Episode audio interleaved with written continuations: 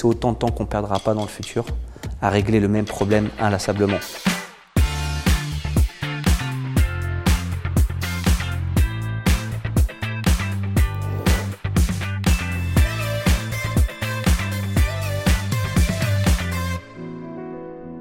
Forcément, au tout départ de notre expérience Lean, on a été assez focus SAV client. Et finalement, on avait un peu une frustration parce que voilà, on faisait que constater les morts quelque part. Et pour moi, à mon niveau, on manquait de proactivité. C'est un peu le principe de l'iceberg. Hein. La partie au-dessus de l'eau étant les SAV clients, la partie en dessous, nos non-conformités internes, hein, puisqu'un SAV client est juste une non-conformité interne qui n'a pas été détectée au niveau du contrôle. Voilà, on s'est rapidement rendu compte que si on faisait fondre l'ensemble de nos non-conformités internes, de manière mécanique et mathématique, alors très vite, on allait améliorer nos, conformités clients. Et donc c'est là qu'on a décidé de mettre en place tous nos systèmes en don, voilà nos appels à l'aide par nos opérateurs.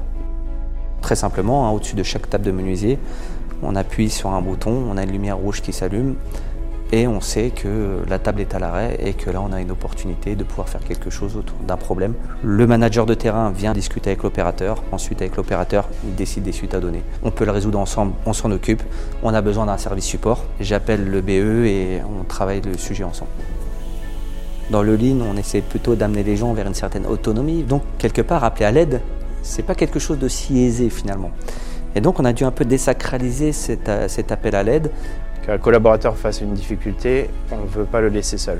Donc il est libre d'appeler à l'aide à partir du moment où il est en mesure de nous présenter le problème qu'il a rencontré et l'analyse qu'il en a faite. En fait, ils ont des, problématiques à résoudre sur le terrain.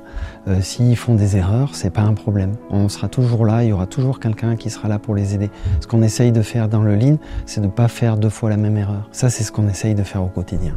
Et c'est de créer ce climat de confiance qui permet à chacun de s'engager euh, en toute bienveillance.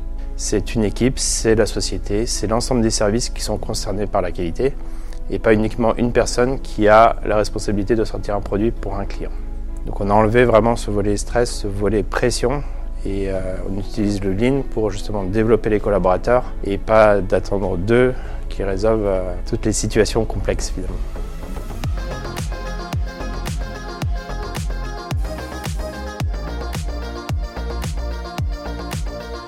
En ligne, c'est assez clair que la qualité et les délais sont les deux piliers de la satisfaction client. On ne peut pas les opposer, ils travaillent de façon complémentaire.